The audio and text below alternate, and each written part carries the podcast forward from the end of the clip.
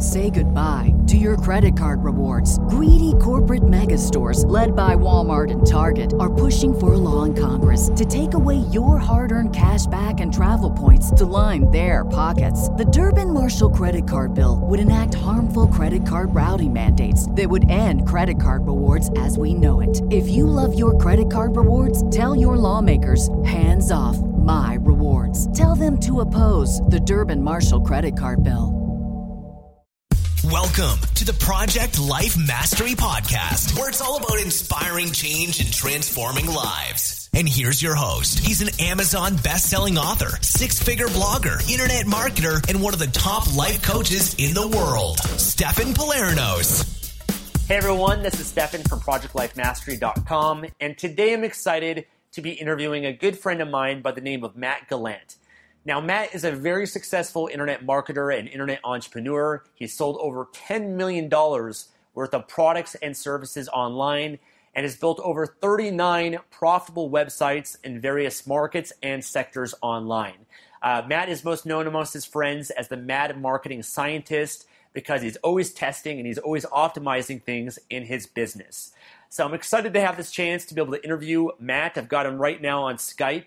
And we're going to jump into the topic of productivity because Matt recently put together uh, a brand new blog called mattgallant.tv. And he's got a free PDF, a free resource on how to 3x your productivity and how to work the 20 hour work week. Um, so Matt's really dived deep into productivity, how to optimize yourself, your life, your business. And so we're going to talk a lot about productivity uh, in this interview, but a little bit about how to build an online business and really scale up your online business.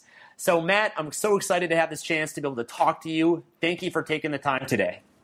Thanks, man. It's great to have you. You know, it's, uh, it's been amazing to see you flourish with what you're doing and I'm excited to talk to your audience because I think you've attracted some really powerful people.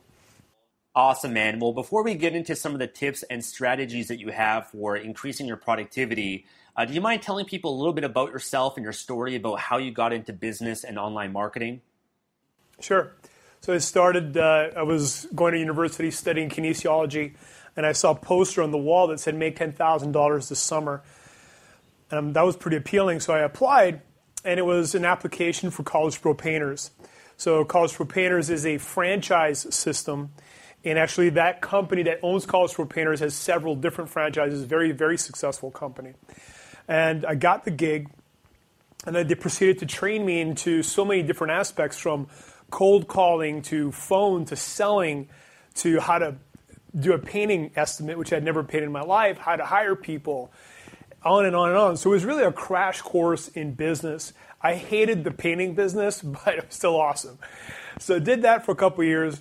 Then I became a personal trainer and did that for a while. But along the way, I became there was a light bulb in the in my head that went off one night that marketing is the key. It was just like a, you know that classic eureka moment that you see in the cartoons.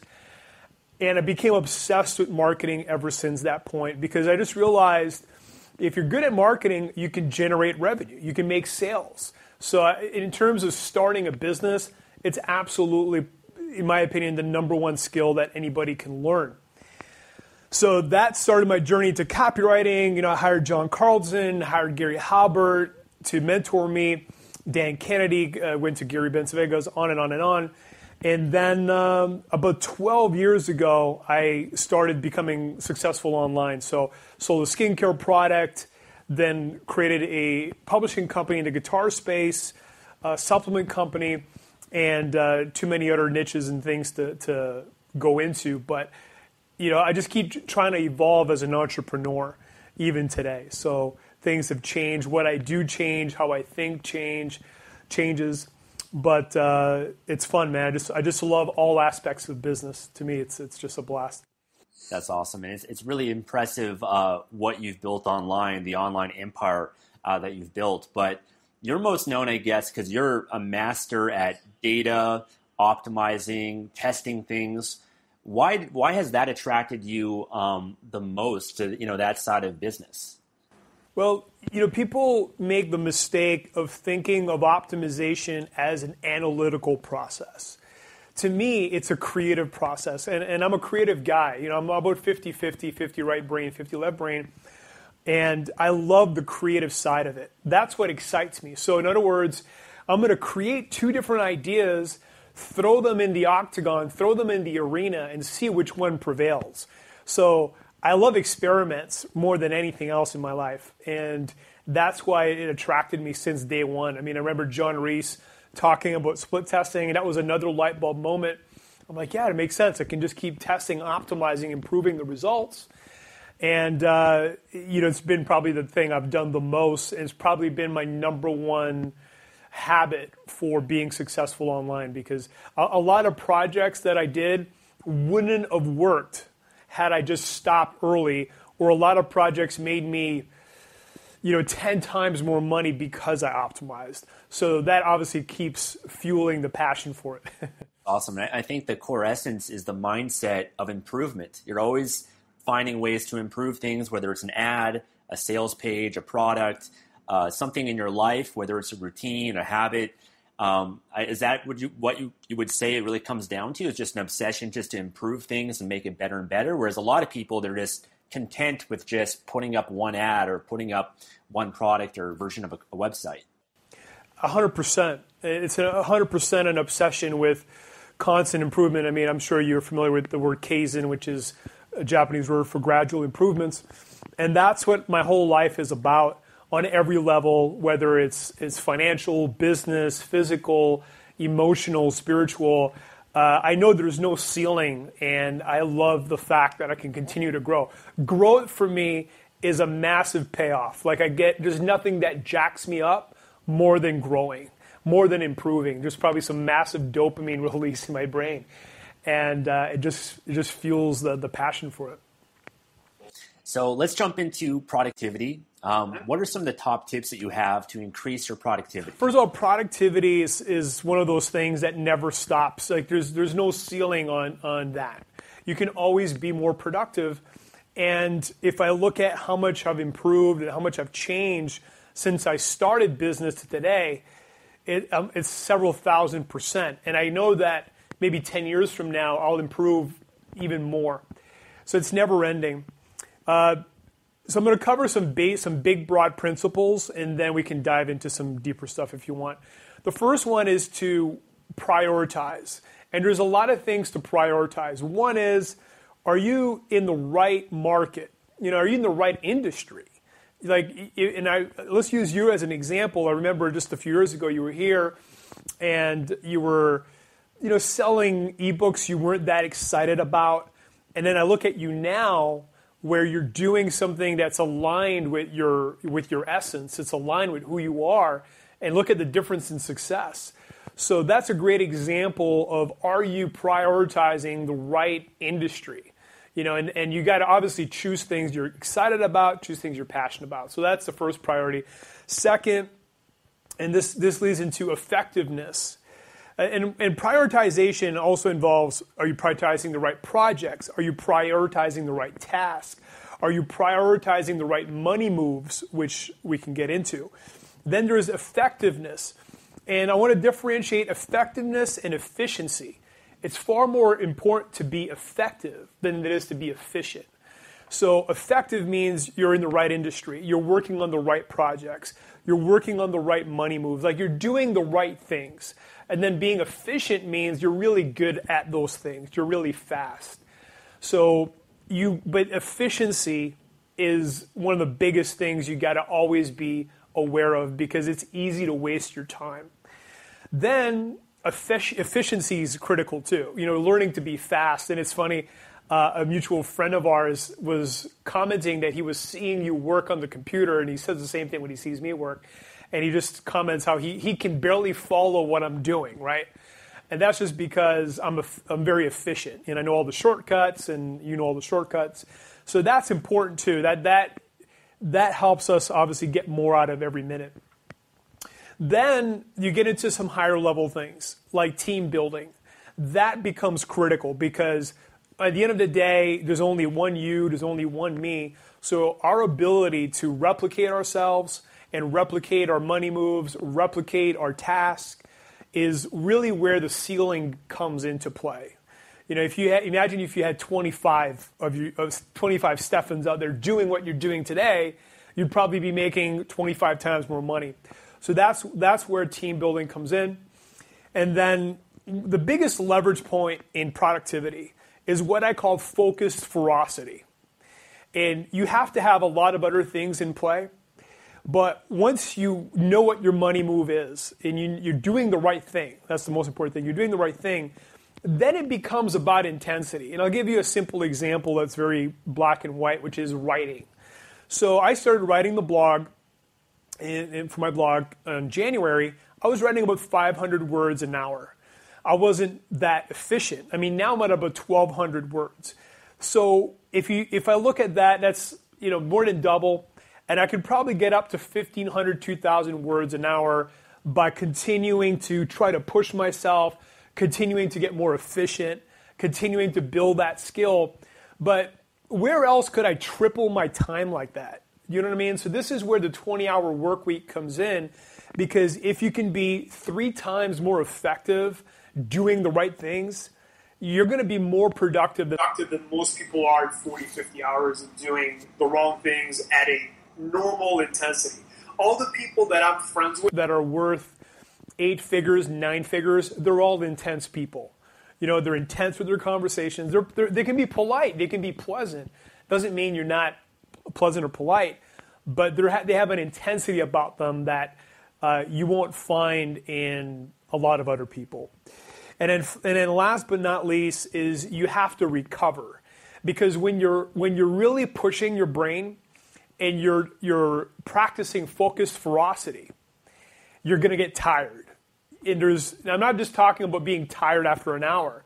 There's a cumulative tiredness too. Just like if you train really hard for a competition like you have, um, there's a tiredness after three months of doing that that's very different than just one workout.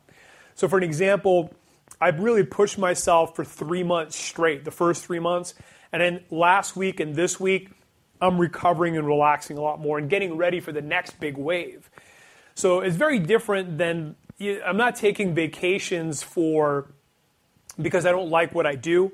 I take vacations and breaks and recover to, to prepare me for another wave of intensity. Just like we do with training, you got to balance intensity with recovery.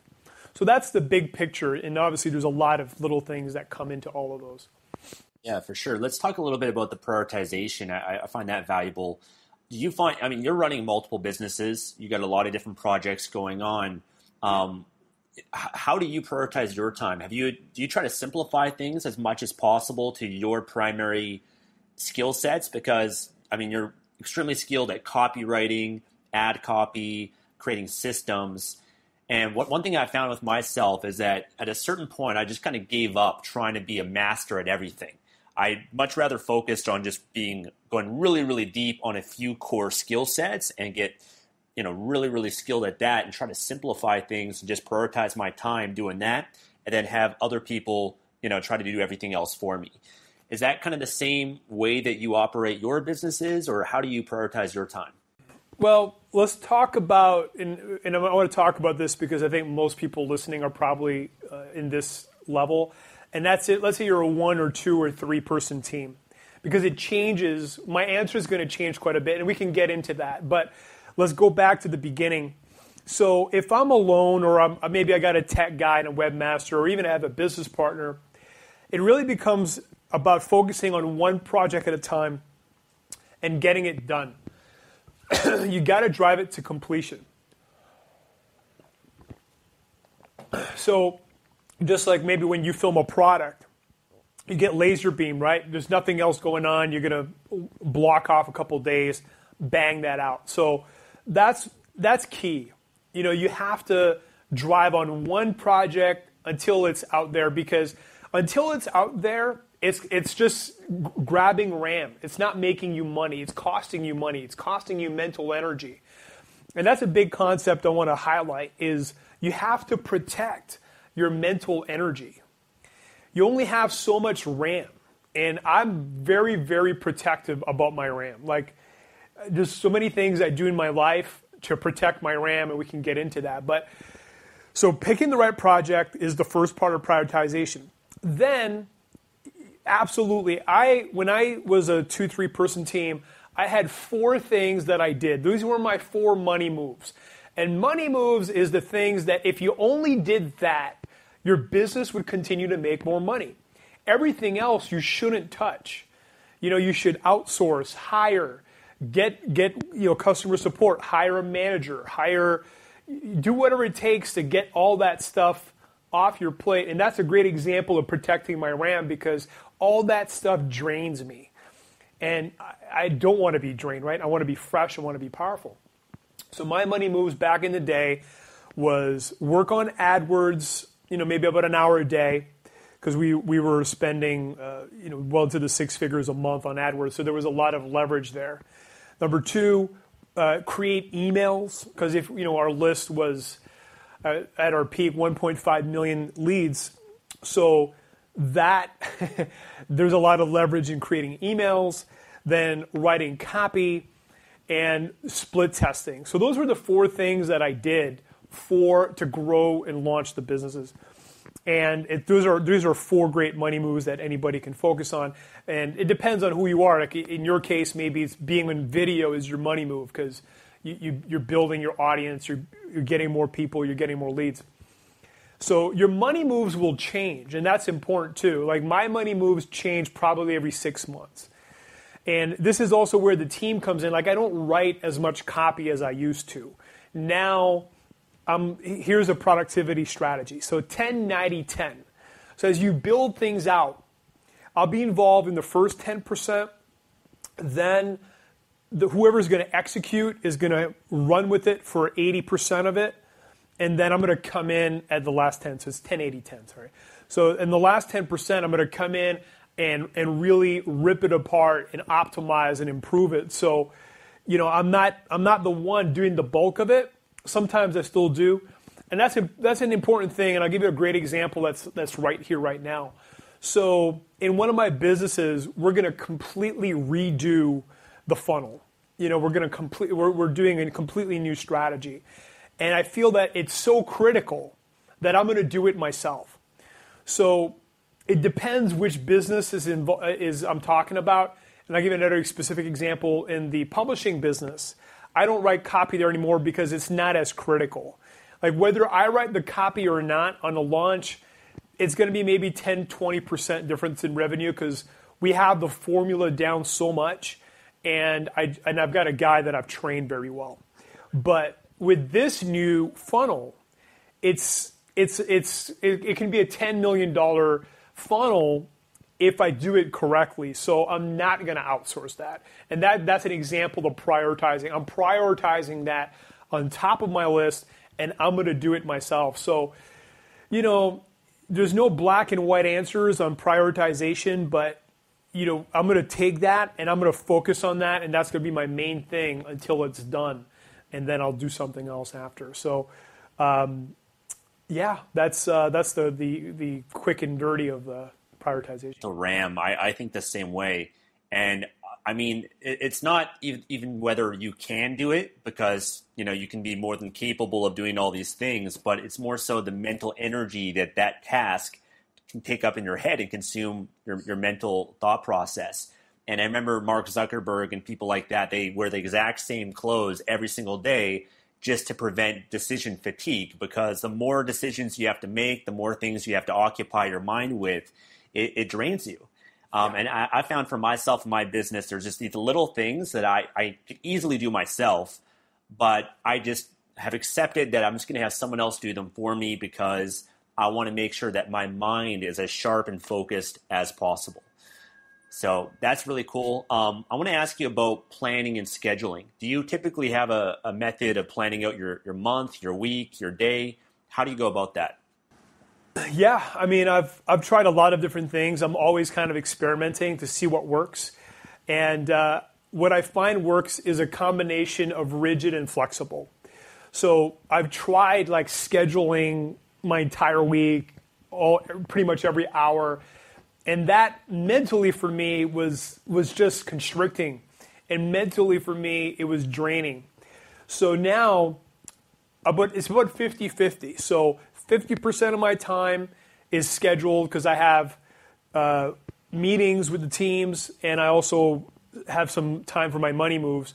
But then the other 50% is open for meeting with people, talking with people on Skype because I think networking is a great money move. And uh, just having some time to, to just do whatever I feel like in the moment. So it's about 50 50.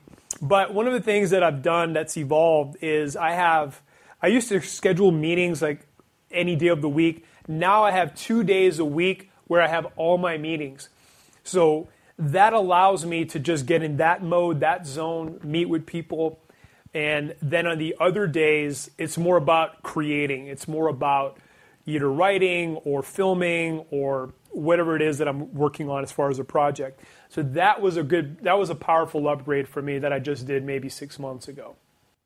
Yeah, and it's it's tough to restrict yourself when you're when you're doing uh, something in your business that requires creativity and flow because you know if only if only set an hour for myself to record a video then that's gonna you know that's not gonna allow me to really take advantage of that flow state because sometimes you might be doing something you might be on fire you might be in that flow and you just want to prolong that as much as possible because what you're doing is so high leverage and and so important. Um, do you do you tend to you know each each day maybe like plan the day before or the day in the morning and maybe just okay here's the highest priority things i'm going to do. Do you try to focus on the most important thing first thing in the morning? Um, you know how do you go about that yeah i mean right now uh, because blogging is a new thing and writing is a relative new thing or writing this type of content is a new thing that's the first thing that i do every day um, i write for between an hour two hours so that's a lot of mental energy and I'm getting in the habit of that. This month, I'll give you another example that I'm going to do this month.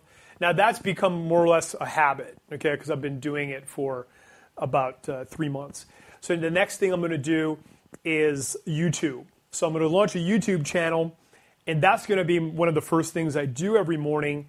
And I'm going to make sure I get in the habit and in the groove of that. So, you know, this is a great uh, conversation. That's batching versus doing it daily. Now, batching is more efficient. So, batching means, okay, I'm going to take an entire day and film. But one of the things I learned from Elliot Hulse, who's uh, one of my partners in, in some projects, is that when you're just when you're starting, don't batch. You know, get in the daily habit. Like that's what he did to build himself up, and that's what I'm going to do. So, because I think it's like learning a language. One of the key things when learning a new language is you have to practice daily because that neural net that you're building really shrinks even with one day of rest.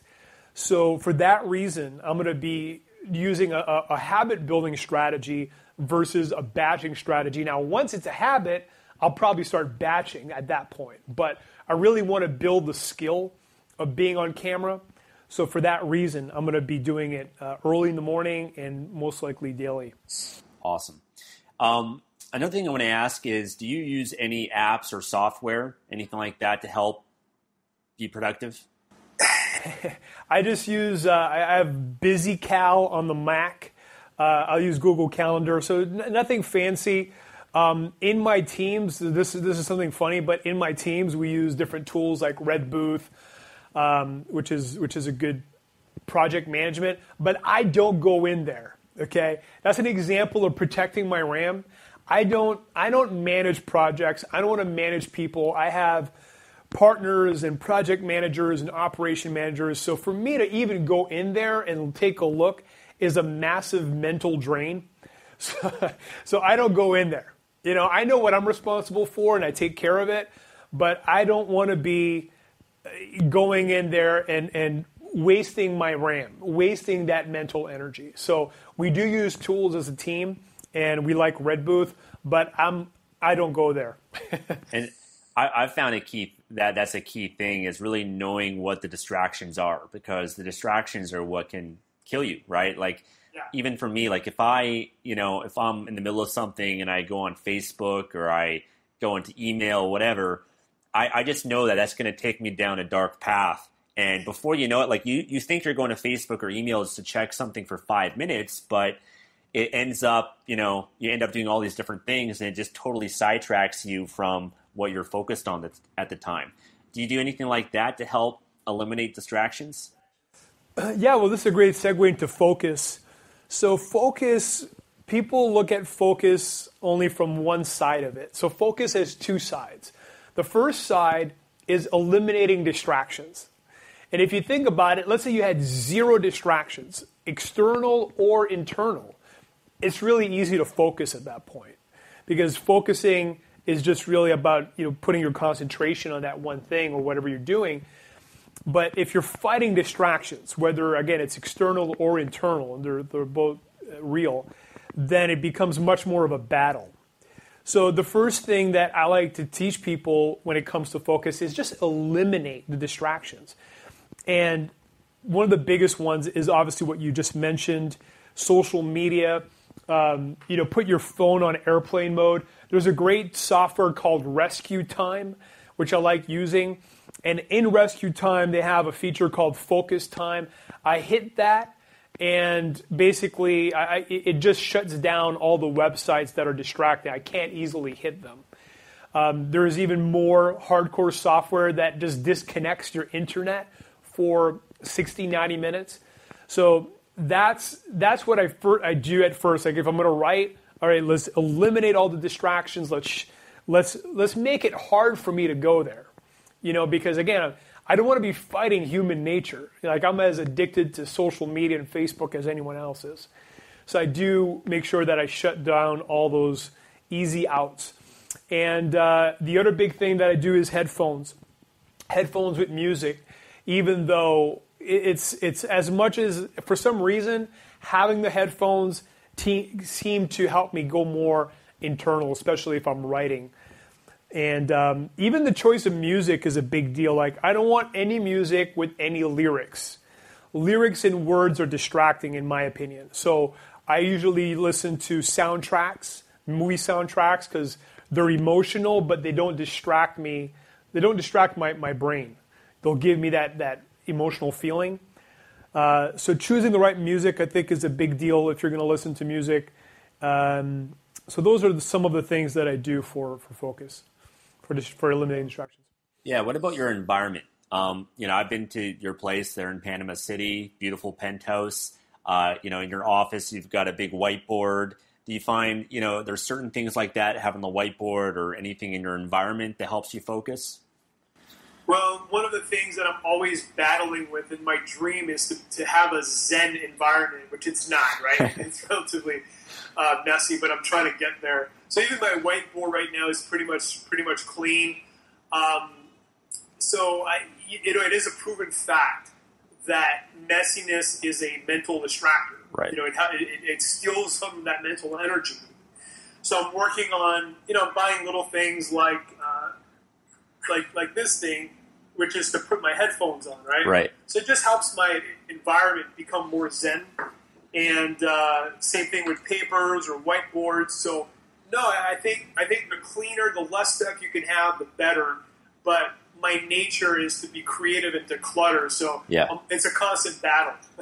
totally, it's the whole mad scientist thing, right? Sometimes the yeah. scientists in the lab, everything's a mess. But that's Absolutely. yeah.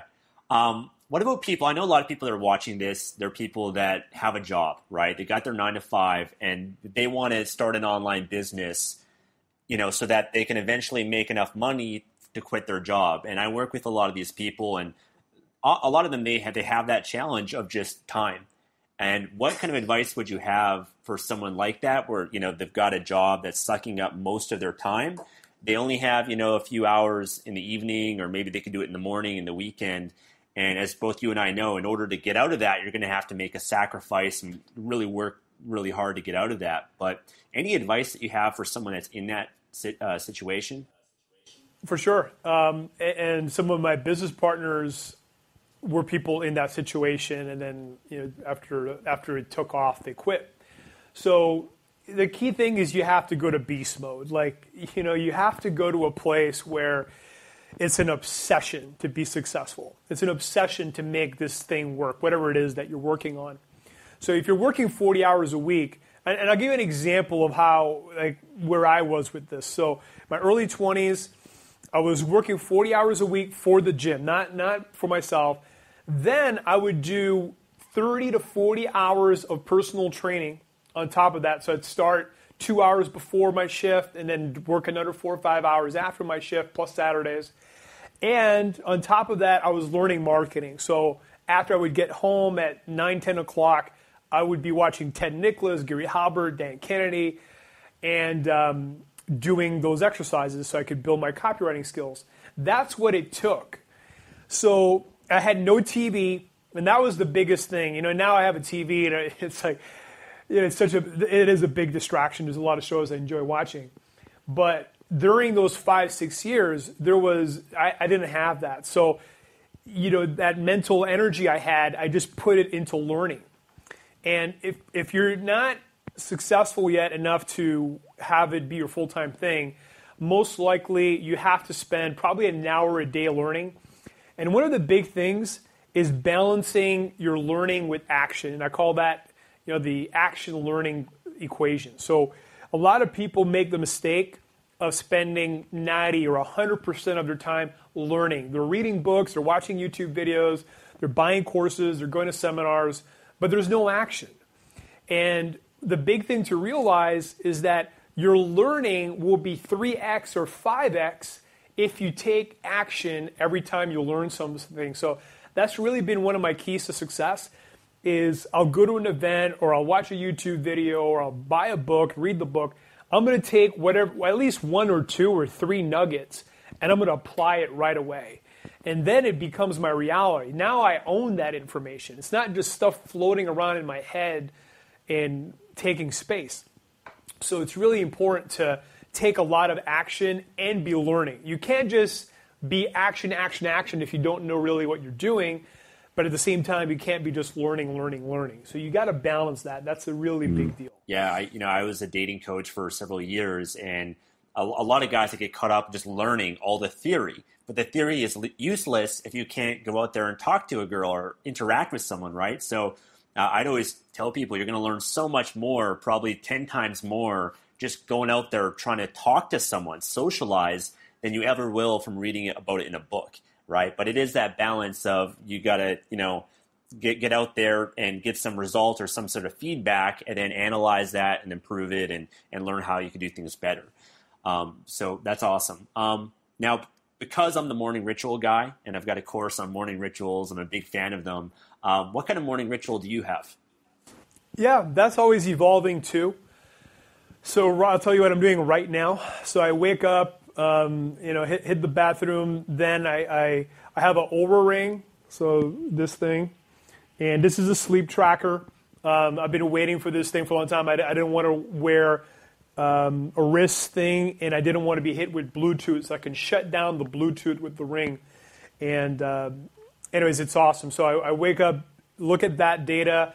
I'll usually do a HRV reading, so I'll, I'll, I'll strap the H7 uh, heart strap, and then use NatureBeat or, or Ben Greenfield's app, and look at what my HRV is, so I know if I can train hard this day or not. And then the latest thing I've been doing is uh, I bought the Wim Hof course, and I'm doing the Wim Hof breathing method, which is like some really intense breathing, re, you know, oxygenate the body big time, and uh, that. And I'm doing that with the Elanra Air Ionizer. It's an Australian air ionizer. So you're breathing in super, super negatively charged ions. So that's going to detox your lungs and your body. So I'm doing the breathing technique with that. It's, it's powerful.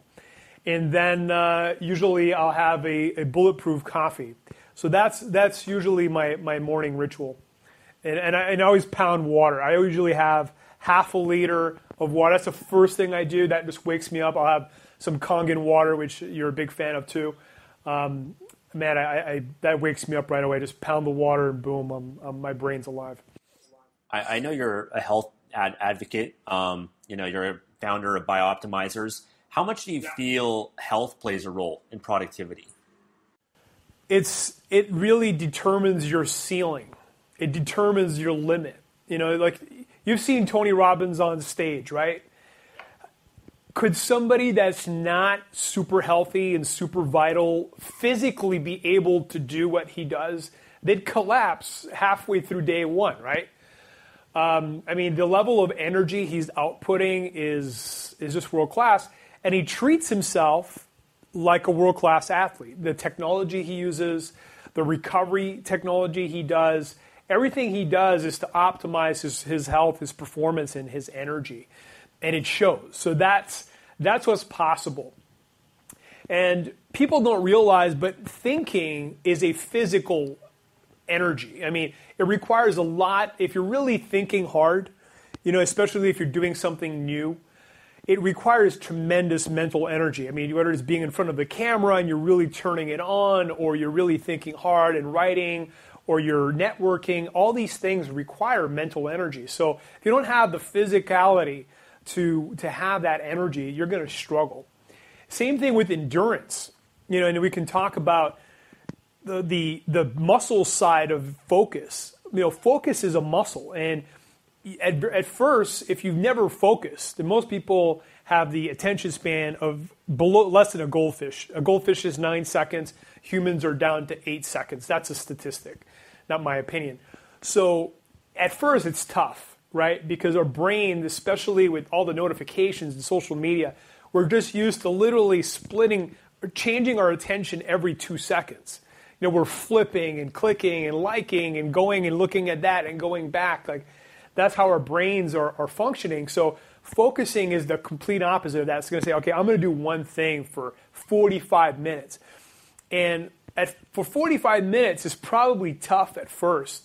So my suggestion is just like meditation. I mean, meditation, don't try to do 30 minutes or 20 minutes. Start with five minutes, start with 10 minutes. And it's the same thing with focusing and having that focus ferocity, maybe you can only keep it up for 15 minutes at first.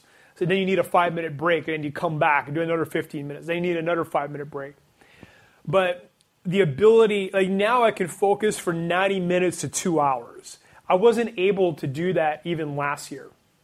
So I see the, the, the progress, and I think a lot of that, I mean, I take a lot of different supplements for mental energy, for brain power, and I think they're paying off in that regard because um, I, I, just see the gains that I'm making with. And it's always our combination of of continuing to strengthen that muscle and you, you know I, will give you an example of how important it is for me. Um, I've spent recently about 15 grand optimizing my sleep. I, I, I bought a custom made you know nine thousand dollar mattress. I could go on and on, right? so, but that's how important to me the recovery is because I know it's the key to having more energy. And I know it's going to pay. Like for me, that that's a financial investment. I'm going to get that money back in the next six months or nine months or twelve months. Yeah, I remember actually uh, Kobe Bryant. He went to Nike to make a shoe. He wanted like a little millimeter taken off the shoe just to make it a little bit lighter. Like he was so obsessed, and it, it seems crazy, but it would just in, improve his explosiveness just like a tiny amount. But I guess that's how you, you have to look at optimizing things. You're not necessarily going for this big, big change or big result, but it's just a little, the little changes here and there that add up to be the big things, right? Absolutely. You know, Einstein said that compound interest is the eighth wonder of the world. And people just think of that financially, but compound interest is in every area of our life. And it's working whether you're aware of it or you're not aware of it because there's negative compound interest too. And if you take a look at your health habits, you know, let's say you eat good, you train, you know, you, you take time to recover, that is one of those things that compounds. You'll get healthier and healthier. You'll have, if I look at somebody who's doing a little bit of health habits and I look at their compounding health over 20, 30, 40, 50 years, and then you have somebody who's got bad health habits, and you see what the compounding effect of that is. I mean, it's night and day, right? You, you just see that divide. It's almost like a boat that is two degrees to the left and another boat is two degrees to the right. After a few days, they're going to be quite far apart. And that's how I look at everything, you know, it, whether it's our work habits, our health habits, our productivity habits they're all compounding. You know, one of my favorite books is The Compound Effect because it really hammers this home. So, and in, in over time, over five years, 10 years, 15 years, you get the rewards of the right things, you know, the rewards of the right habits. And uh, it's, it's the difference between success and failure, in my opinion. Let's talk a little bit about rest. Um, you know, obviously, it's not sustainable long term just to, you know, uh, be as productive as possible in the sense of like working early in the morning to late at night because eventually you need to rest. Have you sound have you seen a lot of benefit in just I don't know, maybe in your evenings, like you watch TV or you just you just do something maybe on the weekends to have fun or go out, uh, just to recharge in that way? Like, do you have certain things you do every day or on every week? Absolutely, it's it's as critical. It's another thing that determines the ceiling. Like, you have to match the output, the intensity with recovery. Like, you have to balance that. So you know, and when I was talking about working 80 hours a week and studying, that was in my early 20s. And I wouldn't recommend, I mean, if you have to do that to, to get out of your job, that's great. But here's some numbers for you. The, the maximum level of productivity, like let's say somebody wanted to be the most productive they possibly can, it's between 53, 56 hours a week. After that, like people that work 70, 75 hours, have about the same level as the guys working, you know, 53, 54 hours. So there's no gains past that point. and that's important. And that's a, that's a critical thing to realize.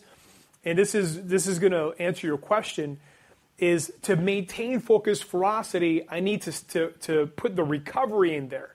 Because otherwise, my energy is going to go like this. It's going to dwindle. It's going to dwindle. It's going to dwindle. It's going to dwindle. And I'm going to be 100% but my output is going to be dropping, dropping, dropping, dropping because I'm out of mental energy. I'm out of physical energy. So the first thing is micro recovery. So you have to figure out what the optimal thing is for you. Maybe, you know, a lot of people like Pomodoro, which is 25 minutes on and 5 minutes off. I, you know, that's a good place to start. I did 45 15 for a long time. So 45 minutes on and 15 minutes you know, walking around, going rebounding, you know, playing the guitar. Just change the channel. Like get out of the office, just take a quick walk, play with your dog, play with your daughter. Just just change the channel, and then you go. Then you you're, you're recovered, you're recharged, and you go back at it. So 45 15, 45 15, and then a 30 minute lunch, little lunch snack break is a great strategy. What I tend to do these days, and again, that's just a product of time, is more 90 minutes on, maybe 20, 25 minutes off. So I, I like just getting, because I get in the flow state, like you mentioned, which I think is a big part of productivity, and I'm, I don't want to get out, right? I don't want to get out until I start sensing the drop. And the drop usually happens after 90 minutes. So that's my, that's on the, in the day to day, like throughout the day, I need to take, make sure I take those micro breaks. That's critical.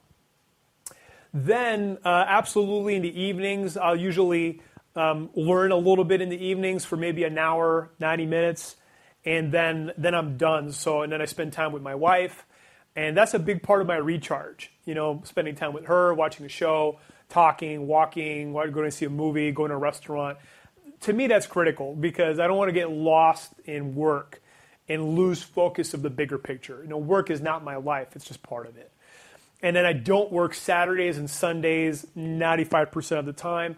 Sometimes when there's a critical project and I, and I got to get it done, then I'll work on Saturdays. Sundays is sacred, not from a religious standpoint, but from a recovery standpoint. And then there's the bigger recovery, which means about every three months, I feel I need 10 days off. So that means I'll start um, like on a Friday and then I'll take all the next week and the next weekend off, preferably on a trip.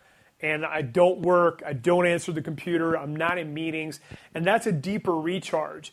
And I love what Eben Pagan called it. And he says you get altitude. You know, you, you get out of the, the trenches and you're flying above your business at 30,000 feet. And you're able to see things that you just can't see when you're just in a day to day grind. So I often come up with my best ideas, my best visions, my best game plans, the next level of upgrades during those 10, 10 days. Even though I'm not trying, they tend to happen. So that's my big recovery program. And, and, and, I'm fanatical about sleep, like I just mentioned. I think sleep, not just the length of sleep, the quality of sleep. So you, you got to sleep deep, and this is where the Oura ring comes in. It gets me out of the realm of opinions. It tells me if I'm in deep sleep, how long I'm in deep sleep, if I'm waking up. It, it gives me a, a, a def- definitive rating on the quality of it. So it's awesome. So, do you guys in your business plan out the projects you're working on? So, you, for example, you've got one big project you're working on for this month, and then you also plan, okay, after that project is done, that's when I'm going to take my 10 day trip so you, you plan out certain things like that several months in advance? Yeah, we, we plan, um, well, first we have the ultimate vision for the business. What would, what's the ultimate, right? Which is different from a goal. So that's the ultimate. Then we have a very broad three year vision, very broad. Then we have a very concrete one year plan. And then we break it down into quarters, 90 days. So we'll meet for a couple of days, and there's a great book called Traction, which I recommend for everyone. Um, it's really changed how we operate. So everything I'm telling you came from that. So we'll meet for a couple days and then really plan the next 90 days. Okay, what's the game plan? What are we going to do? And prioritize, and then everybody gets assigned rocks or projects for that 90 days and you agree to it, and then boom, that's it. So there's no more projects coming in. There's nothing else that's going to take your attention. For the next 90 days, you know what you're going to do, and that's it. That's your game plan. So that's how we do it. Cool. And by the way, actually, I found out about the book Traction from Wade, who's yeah. your business partner. Wade and I were working out, and he shows up at the gym one day, and he's like, "Dude, this book is changing our business," and he was super excited about it. So I was actually reading it on the uh, airplane the other day. Uh, so really, really good book. Um, I want to ask, uh, go a little bit more advanced. Um, for people, you know, you, you mentioned before, uh, you'll, you know, you recommend people that are starting out focus on one project. Um, obviously, once you start having more success and the position that you're in, you're able to focus on multiple businesses, multiple projects. What kind of advice do you have uh, to be able to run and operate multiple businesses? Yeah, it's a it's a big you know it's a it's a very different way of operating. There's another great book called Rocket Fuel, and it's something I discovered before I read it, but then I read it and it was just good validation. And and the basic breakdown is there's two types of people: visionaries and integrators. And the visionaries are people that have the ideas, come up with the vision, come up with the game plan, and then the integrators get it done. So my reality is, and you can talk to my business partners about this.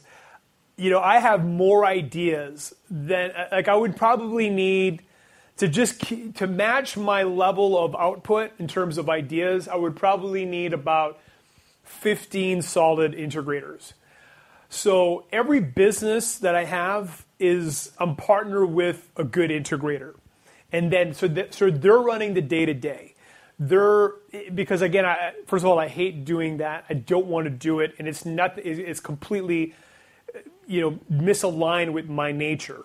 So they're running the day to day, and then I come in and I do what I do best, which is create ideas on how to grow the business. And there's a lot of ways that I do that, but and and usually like one hour or two hours of my output will create dozens and dozens or sometimes even a 100 hours of work for the team to implement. So that's one of the reasons I'm able to, to have and, and be part of multiple businesses is I, you know, it takes a lot of time to execute the visions, the ideas.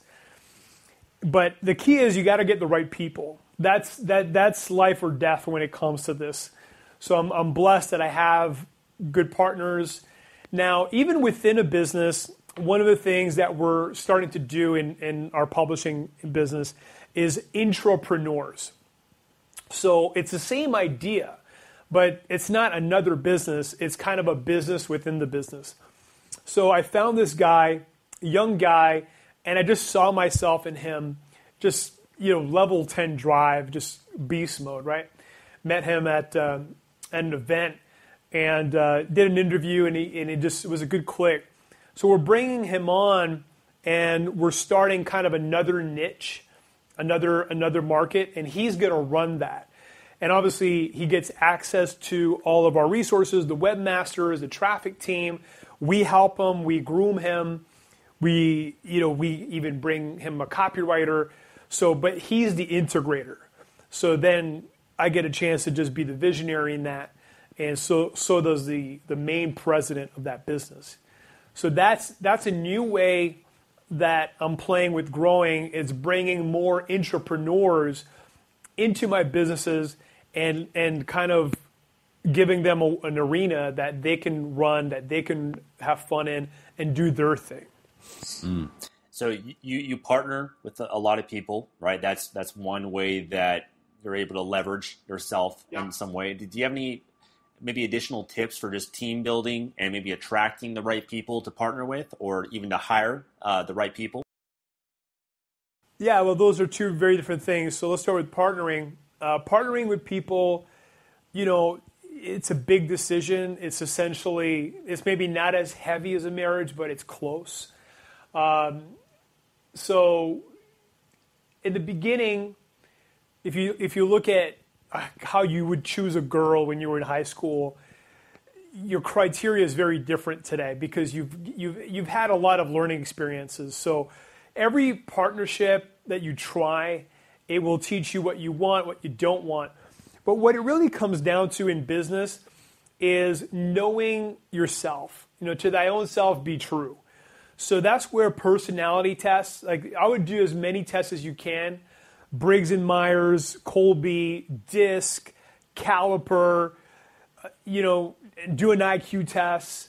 Um, you want to know where you're strong. You want to know where you're weak. You want to know what your nature is and what your nature isn't. Because it's a guaranteed recipe for disaster if you're going to try to do things that you don't enjoy doing.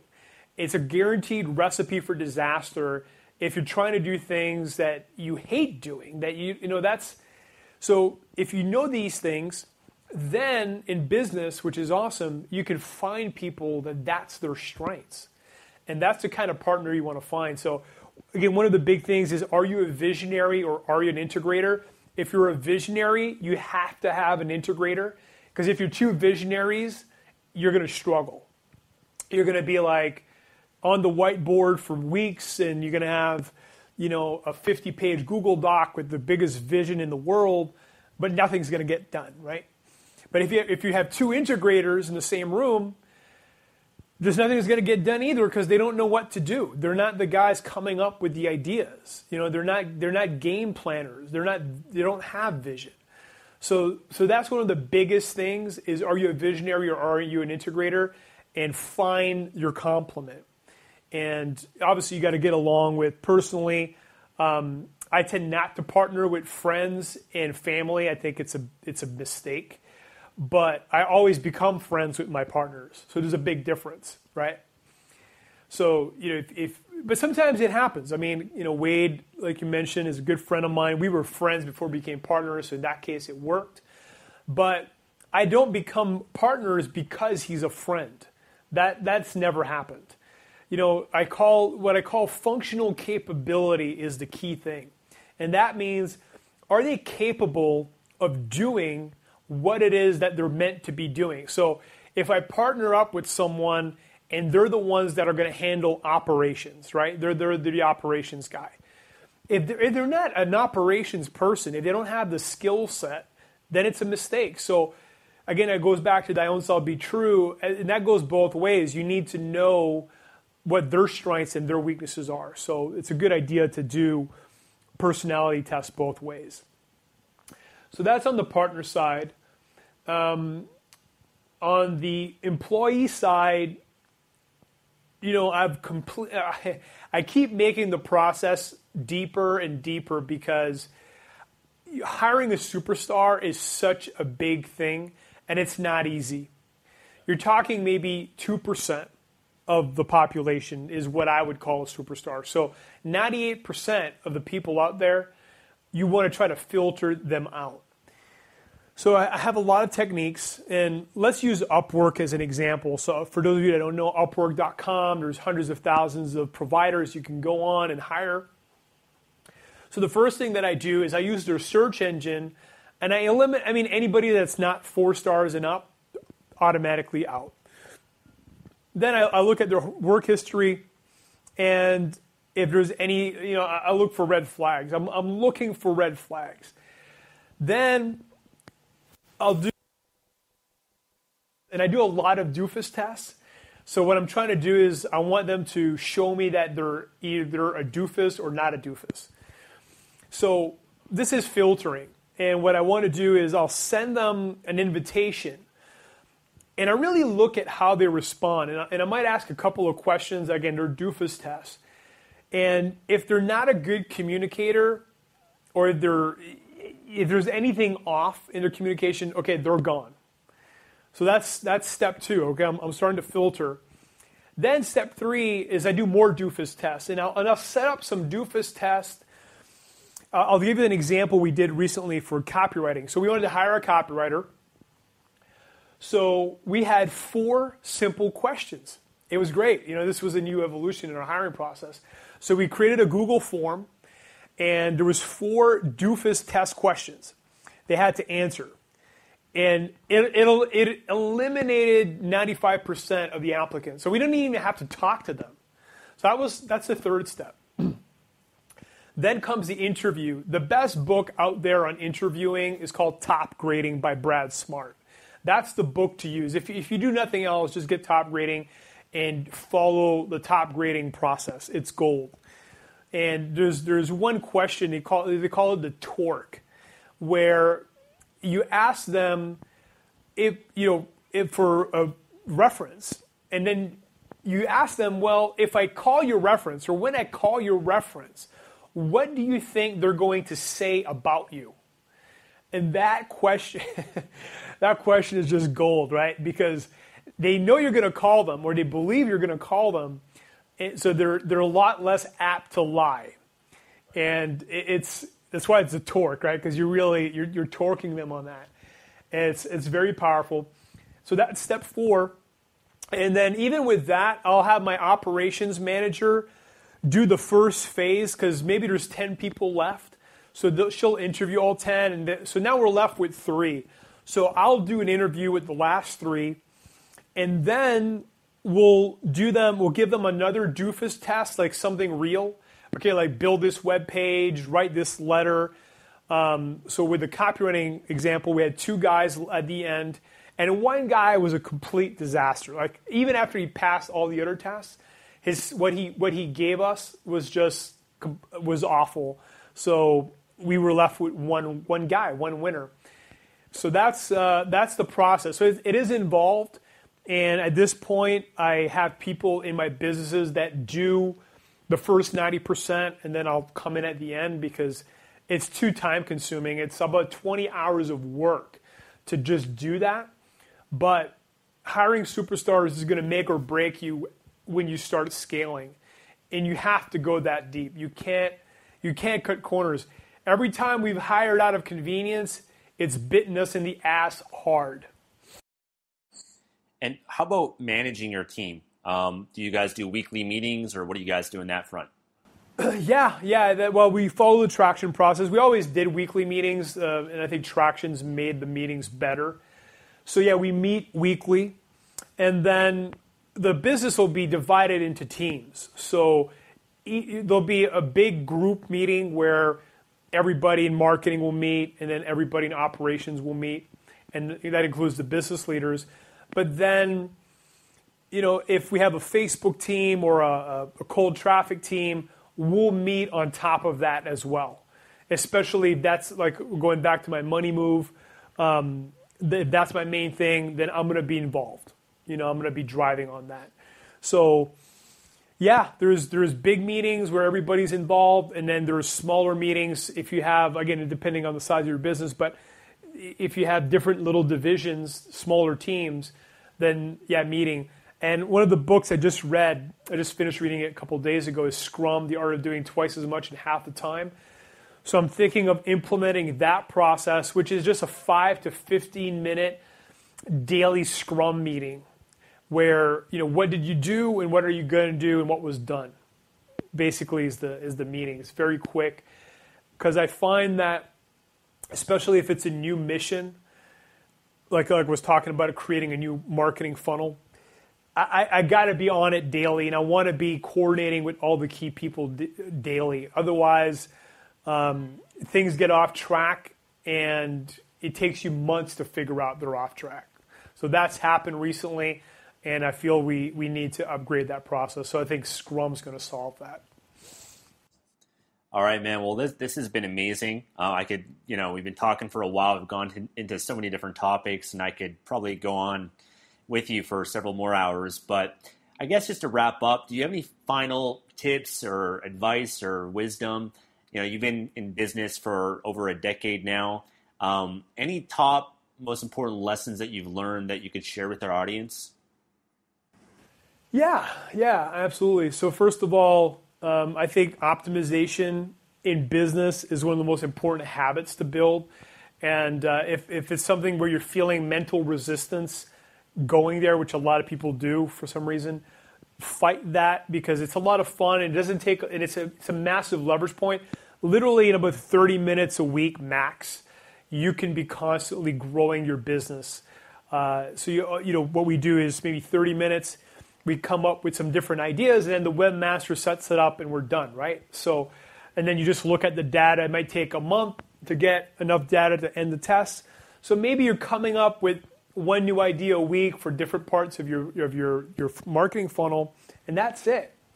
But that habit will probably double or triple your revenue over time, like with the same amount of traffic. So I'm not talking about getting more traffic, just same amount of traffic, you'll double or triple your net profit. So it's probably one of the biggest habits. Second is, you know, put your standards as high as possible when it comes to the people you accept in your life as partners and as teammates because I'm telling you, man, the, the, the, difference between B grade and A grade is it's it's far. You know, it's like you know when Michael Jordan was making hundred million dollars a year in his prime, and the average player was making you know a million. That's the kind of difference I'm talking about in terms of the results. Over time, the gap between a superstar and a B grade, and a B grader you know, they'll, they'll make you feel good, they'll sound good in the meetings, but when it comes down to performing, when it comes down to pressure, when it comes down to surprising you, that's one of the main things I look for. A superstar will always surprise you. So if you're not being surprised, like like like wow, you know that's amazing. Like wow, he went the extra mile. Those are the hallmarks of a superstar. If you're not experiencing that with your people, they're probably not superstars. So I think if you do nothing but raise your standards, you know you're going to attract great people. And again, keep in mind, you know, always be trying to become more productive. It's a never-ending journey. Like you know, you look at a guy like Mark Cuban, right? He's managing or he's invested in over 100 companies, whatever whatever number it is. So his output, like you know, if you look at if he spends 15 minutes on each business every two weeks, the value of that time is amazing, right? So that's that's part of our journey as as business growers and as investors is continuing to make our time more and more valuable. So I have it's not it's not a, a PDF, man. It's a, it's an 84 page book. Uh, that is a PDF that I'm, I'm giving away for free it's called Triple Your Productivity, 3x Your Productivity. And uh, yeah, Stefan will give you the link. So make sure you click that. I mean, it goes into everything we talked about in far much far greater detail, including how to really master your schedule and, and so many other things. So yeah, we would have had to talk for another five, six hours to cover half of what's in there. I've been through part of it. It's really amazing. Uh, I'll again, I'll put a link below this video for you guys to head on over and check it out. I also want to encourage you guys to head on over to Matt's blog, mattgallant.tv. And when you go on over there, make sure to read his story because I read your story maybe two weeks ago and it was really fascinating. I learned a lot about you. And, uh, you're just a really good writer. You know, you're very skilled, and that's um, you know one of your, your top skill sets that you have. Um, so, man, I want to thank you again so much for uh, taking the time today, and I think this will really help and benefit a lot of people. So, thank you. Yeah, thanks. Uh, thanks to you, and thanks for everybody who who listened through. And uh, yeah, man, just come over to the blog. It's all kinds of fun stuff, uh, all kinds of things to improve the quality of your life. So, take, come on over and enjoy the show. Thank you. Thanks for listening to the Project Life Mastery Podcast. Make sure to visit the blog at www.projectlifemastery.com for more videos, podcasts, and articles that can help you take your life to the next level. BetMGM has an unreal deal for sports fans in Virginia. Turn $5 into $150 instantly when you place your first wager at BetMGM. Simply download the BetMGM app and sign up using code Champion150. Then, place a $5 wager on any sport. You'll receive $150 in bonus bets, regardless of your wager's outcome. And if you think the fun stops there, the King of Sportsbooks has plenty of surprises in store. Check out daily promotions, same game parlays, live bets, and so much more. Download the app in Virginia today and get $150 in bonus bets instantly from your first wager only at BetMGM. BetMGM and GameSense remind you to play responsibly. See BetMGM.com for terms. 21 plus only, Virginia only. New customer offer. Subject to eligibility requirements. Rewards are non withdrawable bonus bets that expire in seven days. Please gamble responsibly. Gambling problem? Call 1 800 Gambler. Promotional offer not available in Washington, D.C. Say goodbye to your credit card rewards. Greedy corporate mega stores, led by Walmart and Target, are pushing for a law in Congress to take away your hard earned cash back and travel points to line their pockets. The Durbin Marshall credit card bill would enact harmful credit card routing mandates that would end credit card rewards as we know it. If you love your credit card rewards, tell your lawmakers hands off my rewards. Tell them to oppose the Durbin Marshall credit card bill.